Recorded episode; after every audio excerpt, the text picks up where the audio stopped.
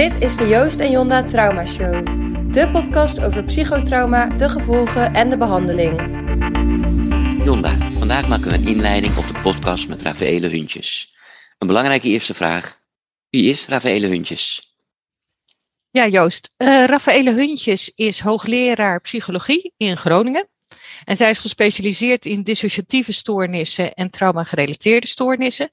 En dat maken haar natuurlijk een hele geschikte kandidaat voor deze podcast over dissociatie. Ze legt in de podcast de termen die ze gebruikt heel goed uit. Ze heeft het ook over schematherapie. En dat is misschien uh, een term die de luisteraars niet helemaal goed kennen. Jonda, wat is schematherapie? Ja, schematherapie is een therapievorm die gericht is op het herkennen van nare gevoelens en hardnekkige gedragspatronen, om daar vervolgens meer grip op te krijgen of om die te veranderen. En dan gaat het natuurlijk over hardnekkige gedragspatronen waar je veel last van hebt. Want uh, hardnekkige gedragspatronen hebben we allemaal. Um, maar goed, je hebt niet altijd overal last van natuurlijk. Nee, precies. Het gaat over dat je vastloopt, hè? Ja, en in de schematherapie is een veelgebruikte term uh, schema modi. En het is misschien goed om die ook even uit te leggen. Ja, schema modus is een bepaalde gevoelstoestand waarin je schiet wanneer je in een situatie bent waar gevoelens van vroeger worden opgeroepen. Nou, iedereen kent denk ik wel dat je soms heel erg boos kan worden, woedend, uh, of misschien juist heel verdrietig of angstig. En dan denk je, eigenlijk past het niet helemaal bij de huidige situatie. En in, in je achterhoofd weet je misschien wel dat het komt uh, omdat je uh, gebeurtenissen van vroeger meeneemt. Precies. Ja, voor de rest is volgens mij alles in de podcast uh, hartstikke duidelijk uitgelegd. Dus ik stel voor dat we naar Rafaela gaan luisteren. Lijkt me een goed idee. Rafaela, fijn dat je bij ons in de podcast bent over dissociatie en, en posttraumatische stressstoornis. En de eerste wat voor de hand liggende vraag is, wat is dissociatie? Nou, als je dissocieert, koppel je jezelf eigenlijk een beetje los van de, van de realiteit. Zowel de externe realiteit als intern, wat er allemaal in je hoofd is aan gevoel of gedachten die je hebt. En je sluit je als het ware af voor, voor de pijn en voor gevoel. Voor gevoel. En uh, eigenlijk kan iedereen dissociëren. Ja, als je een film kijkt bijvoorbeeld, sluit je ook een beetje de, de omgeving af. Dan ga je meer op in die film. Maar we weten natuurlijk ook dat uh, juist uh, bij negatieve gebeurtenissen dat mensen ook, sommige mensen ook geneigd zijn te dissociëren. Wanneer wordt dissociëren dan een probleem als we het allemaal doen? Kijk, in, in eerste instantie was het functioneel. als iets je heel negatief overkomt, dan is het heel functioneel om je daarvoor te kunnen afsluiten en je kunt het richten op overleven. Maar het kan een gewoonte worden en dan wordt het dysfunctioneel. Het belemmert je ook om te realiseren wat er gebeurd is. Je neemt als het ware afstand ervan. Het is ook een manier om je niet te realiseren wat er gebeurd is. En dan staat ook de verwerking uh, in de weg. Dus om echt te accepteren en te realiseren wat er gebeurd is, moet je, moet je er wel bij kunnen. Het wordt een manier om te vermijden en dat is niet meer functioneel. En Rafaele, welke verschillende vormen van dissociatie zijn er dan eigenlijk? We hebben het aan de ene kant over dissociatie als proces. Wat is het nou eigenlijk? Nou, daar hebben we het net kort over gehad. En daarnaast kunnen we het hebben over wat zijn nou dissociatieve symptomen. En dan kunnen we er eigenlijk vijf onderscheiden. Depersonalisatie, dat is echt vervreemding op van jezelf. Je kijkt als het ware naar jezelf toe. Of je ziet jezelf als de automatische piloot dingen doen. Uh, je eigen lichaam lijkt een beetje vreemd. Daarnaast de realisatie. Dan lijkt niet jezelf, maar je omgeving vreemd. Dus alsof je door glas kijkt of door mist. Je bent er gewoon niet echt helemaal in hier en nu. Dat zijn degenen die eigenlijk het meest belangrijk zijn. Ook voor in de context van PTSS. Uh, want als je die ervaringen regelmatig hebt, dan voldoe je aan de criteria voor het subtype van PTSS. Maar er zijn ook nog andere digestieve symptomen die ook bij PTSS voorkomen. Dus bijvoorbeeld de amnesie, dus het, het uh, rapporteren niet weten wat er gebeurd is. Amnesie is geheugenverlies, hè? Ja, ja, ja. gaat in je herinnering. Je kunt je niet meer alles herinneren. Het kan ja, zijn precies. van het verre verleden of dat kan ook in het heden zijn. Nou, er zijn er nog twee in die um, intense verwarring. Dus de strijd over wie ben je nou echt? Nou, ook dat zien we wel bij bijvoorbeeld complexe PTSS'en. Intense fragmentatie, dat is maar iets specifiek voor digestieve symptomen. Bedoel je daar dan mee trouwens met uh, fragmentatie? Echt het idee hebben dat je uit verschillende identiteiten bestaat die de controle over je gedrag overnemen. Hey Rafaela, je zei er net eigenlijk al iets over, heel kort. Maar wat is nou de reden dat mensen gaan dissociëren? Het realiseren van negatieve ervaringen is heel pijnlijk. Je moet je accepteren met, met wat je is overkomen en je, hè, je kunt er niet meer negeren. En het is ook wel lastig, want mensen hebben ook heel veel tegenstrijdigheid uh, ervaren. Bijvoorbeeld een, uh, Als een vader zei, uh, hij heeft het kind bijvoorbeeld misbruikt. Aan de ene kant uh, weet je wel dat je vader schuldig was aan, die had het niet moeten doen. Maar je hebt ook de boodschap gekregen uh, dat je bijvoorbeeld daar zelf schuld aan was. Dus het is ook heel lastig voor mensen om die realiteit dan te gaan daar ja, uit te komen. Wat is er nou precies gebeurd? Wat zegt dat over mij? Uh, hoe moet ik daarmee omgaan? En het van je afhouden, ja, dan hoef je daar ook niet mee aan de slag. Dus het is het, het uh, ja, je dissocieert omdat het te pijnlijk is en te moeilijk om, te, om je te realiseren wat er gebeurd is in het verleden. Is dat dan iets wat mensen doen of is dat iets wat zeg maar min of meer gebeurt? In eerste instantie, als je, uh, het moment dat je het meemaakt, is het meer iets wat je overkomt. Meer een automatische reactie. Maar het kan na verloop van tijd een soort gewoonte worden. Hè, om ook met minder extreme emoties om te gaan. En zelfs met positieve emoties. Als je, iemand uh, die trouw heeft meegemaakt, vraagt om te denken aan positieve herinneringen, dan roepen die vaak ook weer negatieve herinneringen op bijvoorbeeld denken ze aan iets leuks van vroeger. Nou, dan kunnen ze dat in eerste instantie, maar dat roept ook weer alle keren op dat het helemaal niet zo leuk was. Het kan ook generaliseren naar het, het helemaal niet meer voelen van alle emoties. He, dat je verhouden van alle emoties. En dan wordt het natuurlijk niet meer functioneel. Het zet ook de verwerking van het trauma in de weg. Als je het niet uh, in je geheugen oproept, uh, en als je er niet mee in de slag gaat, ja, dan kun je het ook niet verwerken. Om te verwerken moet je ook echt wel kunnen voelen, hè? Ja, precies. Ja. ja. En klopt het, klopt het nou dat, dat mensen die vreselijke dingen hebben meegemaakt ook geleerd hebben om, als ze bijvoorbeeld seksueel misbruikt zijn, op dat moment te dissociëren en dat ze dat dan ook verder in hun leven meenemen op momenten dat het heel onveilig voor hen is? Ja, ik denk dat het in eerste instantie meer een automatische reactie is op. Uh, en dat je dat later ook meer, iets meer gewoonte ook wordt om ook met minder negatieve dingen om te gaan. Maar het mooie daarvan is natuurlijk wel dat het ook een aanknopingspunt is voor interventies. Want als je mensen gaat leren om te herkennen wanneer gebeurt het nou.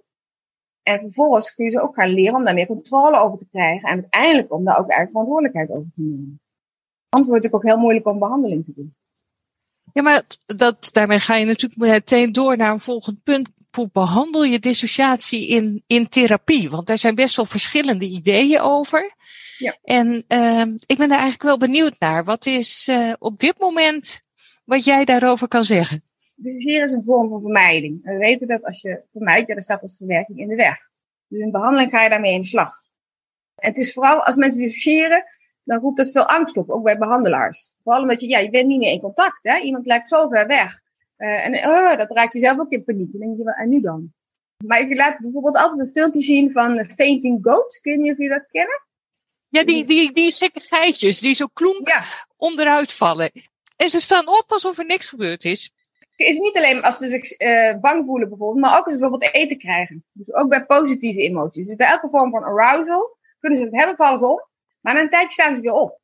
En dat is het beeld, wat, niet dat het mechanisme hetzelfde is, maar het beeld wat ik zou willen ja, meegeven, zeg maar, aan behandelaars. Van, begin het ook als gewoon een reactie op trauma te zien. En niet als iets wat, wat heel beangstigend is. Ook daar, die geitjes staan weer op en gaan op en gewoon weer verder. En zo kunnen we dit ook zien. Dus, dus stuur mensen niet te snel door, maar ga er zelf mee aan de slag. En vraag mensen ook gewoon, gewoon wat er gebeurd is. Hè. Dus ik ben zelf niet te bang om ermee aan de slag te gaan. En dat is eigenlijk stap 1. En wat je kunt doen natuurlijk is, wat nu vooral gebeurt, is grounding technieken. Dus mensen te voorkomen dat mensen dissociëren. Uh, ik kan maar een voorbeeld geven. In chemotherapie bijvoorbeeld hebben we een string of fleece. Dus een stuk uh, zachte draad, zeg maar, die de behandelaar vast heeft en de cliënt vast heeft. Als iemand dreigt te dissociëren, dan trek je daar een beetje aan. Waardoor je iemand zomaar echt letterlijk in het heden trekt. Dus je hebt de verbinding en je trekt iemand in het heden. Dus dat is een manier om te grounden. Nou, zo kennen allerlei technieken. Dus we kunnen aan geurzakjes ruiken. Of we kunnen, nou, vraag iemand om de kleur van de kamer te benoemen. Maar dat is natuurlijk het voorkomen van dissociatie. Je kunt ook mensen leren, uh, steeds meer om te gaan herkennen. Wanneer dissocieer je nou? Als het gebeurt is, ga je daarna natuurlijk nabespreken. Wat was nou datgene waardoor je ging dissociëren? Nou, als mensen dat sneller kunnen herkennen, kunnen ze ook leren om daar meer controle over te krijgen. Ik zal een voorbeeld geven. Uh, we hadden één cliënt die ook die het vond dat ze regelmatig dissocieerde. Ja, ik wil daar zelf wat mee. En ik kan het beste door het zelf wat bedenken hoe dan. Dan heeft ze een PowerPoint gemaakt. Waarin ze allerlei geluiden heeft opgenomen. Die zij zelf, bijvoorbeeld ze had het geluid van een ambulance. Nou, en die speelt ze voor zichzelf. Eerst al zachtjes, later harder. En zo leert ze daaraan gewend te raken. Zonder te dissociëren. Dus eigenlijk doet ze een soort, uh, wat wij dan noemen, exposure. blootstelling aan dat wat eigenlijk heel spannend is. En doordat er geen ramp gebeurt, merkt ze, hé, hey, wacht eens even, ik hoef niet te dissociëren. Dus we moeten af van het hele idee, zoals behandelaar als cliënt, dat het heel eng is dissociëren en dat het, uh, ook dat gaat weer over. En je kunt er leren om controle over te krijgen. En dan ook langzaamaan leg je natuurlijk ook de verantwoordelijkheid bij cliënt om dat ook te doen. Het is natuurlijk een heel langer proces. Maar in plaats van te blijven uh, zitten in het idee van we moeten het voorkomen, want het is eng. Of uh, we kunnen het niet voorkomen. Of ja, het is gewoon een andere manier van daarmee omgaan. Ik zie nog wel eens uh, hulpverleners, en het is natuurlijk ook typisch een gesprek wat je met elkaar hebt, die zodra iemand in dissociatie gaat, ergens erg in de weer gaan met, met flesjes, met geuren en van alles en nog wat. Mm -hmm. Stekelballen, noem maar op allemaal. Uh, er zijn ook behandelaars die zeggen, goh, uh, ik zeg gewoon tegen de cliënt, neem je tijd. Ik weet dat je er zelf uit kan komen en ik ga even mijn administratie doen. Ja. Uh, die verschillende kanten heb je. Er zijn ook mensen die, ja, als ze flauw vallen, dat daar behandelaars heel erg mee bezig gaan. Anderen die zorgen dat ze veilig zijn en die lopen gewoon weer weg. Hoe kijk jij daar tegenaan, tegen die verschillen? Ja, ik zou het gradueel doen. Dus in eerste instantie wel, want mensen hebben wel in initieel het geval dat het hun overkomt.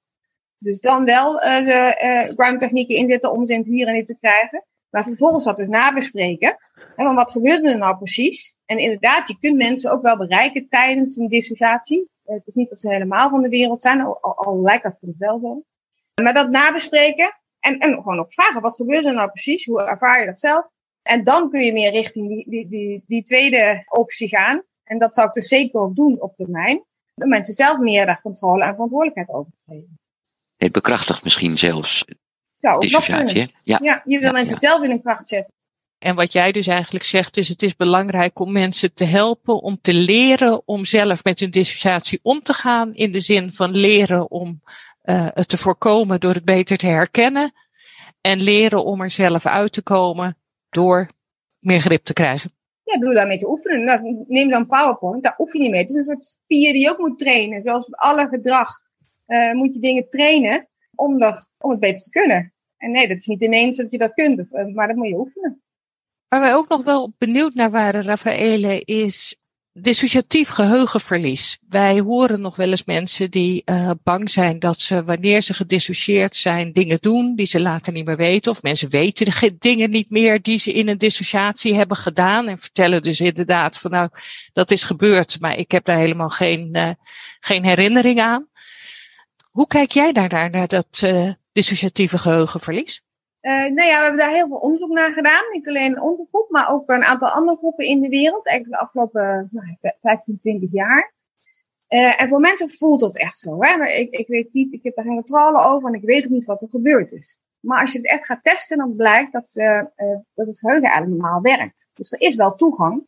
Alleen mensen zijn heel bang om het zich te herinneren. Want als je je iets herinnert, dan ben je, kun je bang zijn om de controle te verliezen. Kunt bang zijn om gek te worden. Je kunt bang zijn dat het je helemaal overspoelt. Uh, dus, en die angst is heel groot. Dus vermijd je dat. Dus je gaat het niet ophalen. Uh, en daar komen ja, uh, metacognitieve overtuigingen vandaan als van ik kan het me niet herinneren. We hebben net een, ook een vragenlijst ontwikkeld. Onder andere met Agnes van Minnen, waarin we een aantal van dat soort overtuigingen hebben opgesteld. Bijvoorbeeld, als ik me alles zou herinneren wat er vroeger gebeurd was, dan zou ik de controle verliezen. Dat soort vragen. En mensen hè, die, die blijken daar hoger op te sporen. En nou ja, die amnesie blijkt zowel als je dat voor neutrale, hè, dingen, die, neutrale dingen die je meemaakt, als voor uh, trauma-gerelateerde, andere autobiografische herinneringen, blijkt dat geheugen eigenlijk wel uh, correct te werken als je het objectief test. Dat is natuurlijk een hele andere manier van, dat wisten we vroeger gewoon niet. Hè? Toen dachten we gewoon, het is echt soort afgesplitst. Maar dat blijkt niet zo te zijn. Dus het is niet afgesplitst, het is meer hoe krijgen mensen de moed om het, uh, om het op te halen en daarmee in de gang te gaan. Maar ik spreek nog wel eens uh, cliënten die, die hebben dan bijvoorbeeld een ernstige suïcidepoging gedaan of, of zichzelf beschadigd, maar kunnen dat niet terughalen. Dus die zeggen, ja, ik heb begrepen dat, of ik kan me een vlaag herinner ik mij dat ik langs de spoorrails liep. Maar ik was in dissociatie en kan me daar niks meer van herinneren. Wat mij als hulpverlener ook wel machteloos maakt. Omdat, ja, dan kan je ook helemaal niet kijken hoe je dat kan voorkomen hè, in de toekomst. Nee. Heb jij dan een tip hoe je daar dan mee om zou moeten gaan? Nee, dus vooral psycho-educatie geven al in eerste instantie. En natuurlijk erkennen van de ervaring, want voor mensen is dat zo. Uh, dat is het eerste. Uh, dat is ook heel erg beangstigend bijvoorbeeld. Maar bijvoorbeeld ook psycho-educatie geven over hoe het geheugen dan werkt. Dus dat is al één stap. Uh, en ook dat zou je kunnen oefenen met, met kleinere dingen. Hè? Van, van herinneren wat er kort geleden is gebeurd. Je kunt echt nagaan bij mensen. Nou ja, wat is er? Wat weet je nog wel? Wat weet je nog niet? Hoe kunnen we dat voorkomen? Wat kun je nog verder dan inzetten om dat te voorkomen? Hè, een soort uh, crisisplan maken natuurlijk. Nou, ik denk dat je iets heel belangrijks zegt. Hè? Dat, je, dat je ook gewoon aan mensen uitlegt dat het wel ergens in het geheugen opgeslagen ligt. Alleen dat het voor hun op dat moment niet toegankelijk is. Ja, het is zelfs wel toegankelijk. Alleen je, laat je, je staat jezelf niet toe om het op te halen. Ja, want we hebben zelfs wel uh, allerlei testen gedaan waarin we kijken naar, want er zijn twee soorten geheugen, zijn impliciet en expliciet. Een geheugen doet dus expliciet als je echt moet herinneren, wat heb ik bijvoorbeeld gisteren om drie uur gedaan. Dan moet je echt weten wanneer was het en waar was het. En we hebben ook toets gedaan waarin op dat type geheugen blijkt dat mensen wel degelijk toegang hebben. Alleen ja, je moet jezelf toestaan om het op te halen. En daar zit de angst om dat te doen.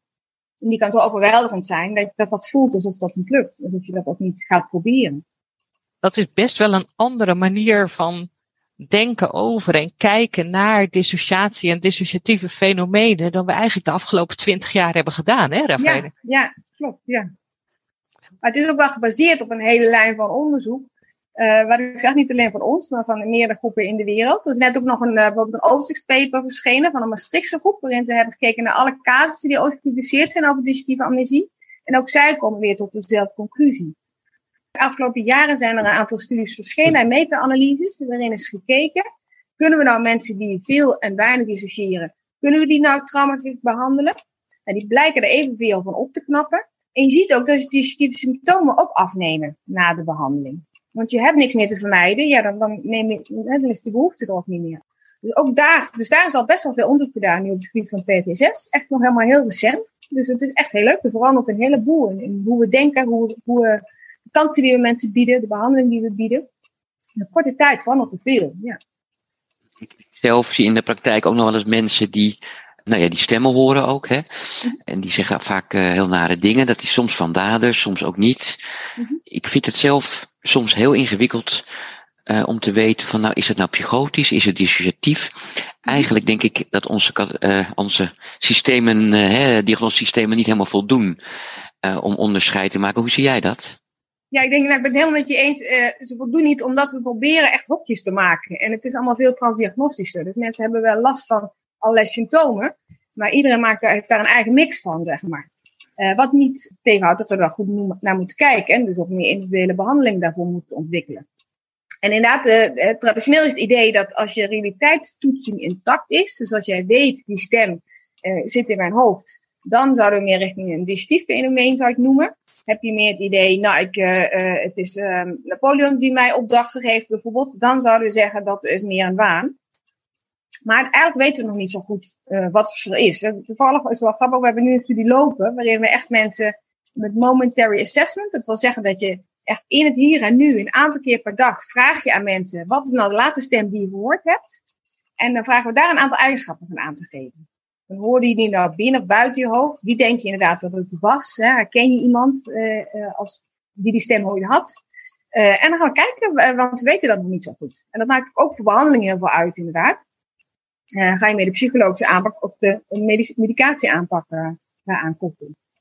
Ja, want ondertussen heb jij, heb jij al een hele hoop verteld en komen we alweer een beetje richting het einde van, van ons interview. Maar zijn we nog iets vergeten aan jou te vragen waarvan je zegt, Rafaele, van ja, Joost Jonda, dat is echt een gemiste kans, want dat wil ik echt nog vertellen. Oh ja. Nou ja, ik vind het dus wel leuk om te kijken nog van wat is nou nog de toekomst. Ik zei net, er best wel veel veranderd. En ik hoop toch dat we in die snelheid ermee doorgaan. Uh, want uh, is het nu zo waardig? Uh, maar mensen werden toch vaak wel van het kastje naar de muur gestuurd of tegen helemaal geen hulp aangeboden.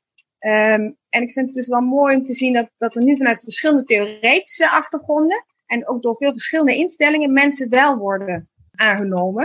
En ik hoop ook dat dat doorzet. Dus dat we niet meer mensen altijd doorsturen en denken, ach, daar, daar kunnen we niks mee.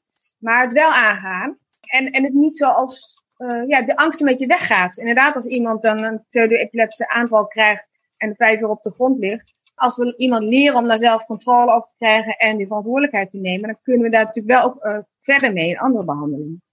Uh, dus daar hoop ik dat we met z'n allen uh, die kant op gaan. Uh, door mensen wel de kansen te bieden en ze in kracht te zetten en meer aan te bieden dan we tot nu toe deden. Dus wat jij eigenlijk zegt, hè, is voor de cliënten traumabehandeling aangaan. Vraag lef, maar doe het. Ja. Maar ook voor de therapeuten, traumabehandeling aangaan, vraag lef, maar doe het. Precies, hele mooie samenvatting. Ja. ja. Nira Veela is nog wel goed om iets te zeggen over uh, hoe jij aankijkt tegen de dissociatieve identiteitsstoornis. Vroeger wel meervoudige persoonlijkheidsstoornis. Omdat dat nogal, nou ja, tot de verbeelding spreekt. Behandelaar denk ik dat ook best wel heel ingewikkeld vinden. Hoe kijk jij daar tegenaan, ook vanuit jouw onderzoek naar het geheugen? Ja, die, die, juist de twee kenmerken die eigenlijk het grootste onderscheidend waren voor, de, voor deze stoornis, waren die identiteitsfragmentatie. Dus je hebt het idee dat er verschillende identiteiten zijn die de controle over je gedrag overnemen.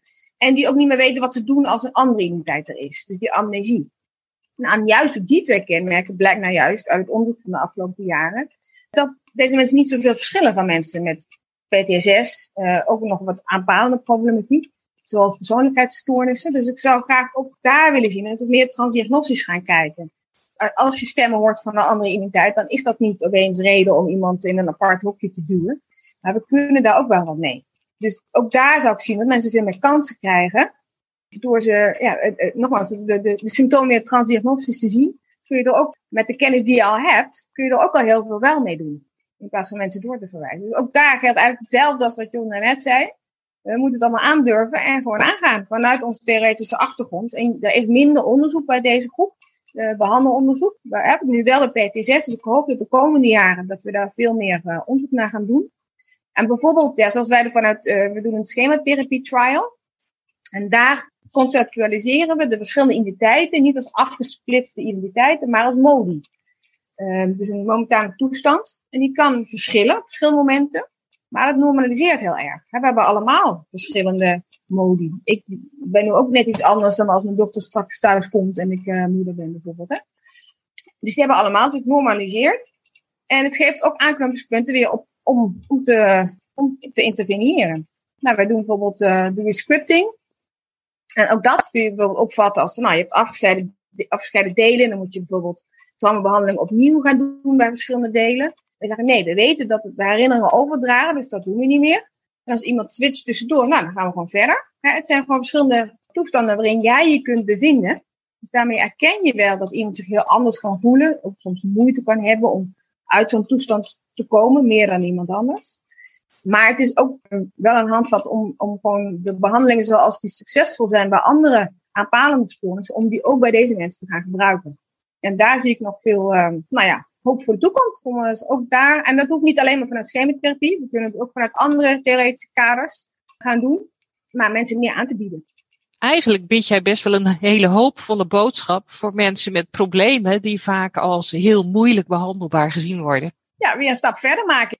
Wij willen jou heel erg bedanken dat jij uh, mee wilt werken aan de podcast. Heel graag gedaan. Dankjewel. En, dankjewel. Je luisterde naar de Joost en Jonna Trauma Show in samenwerking met Traumacentrum Nederland.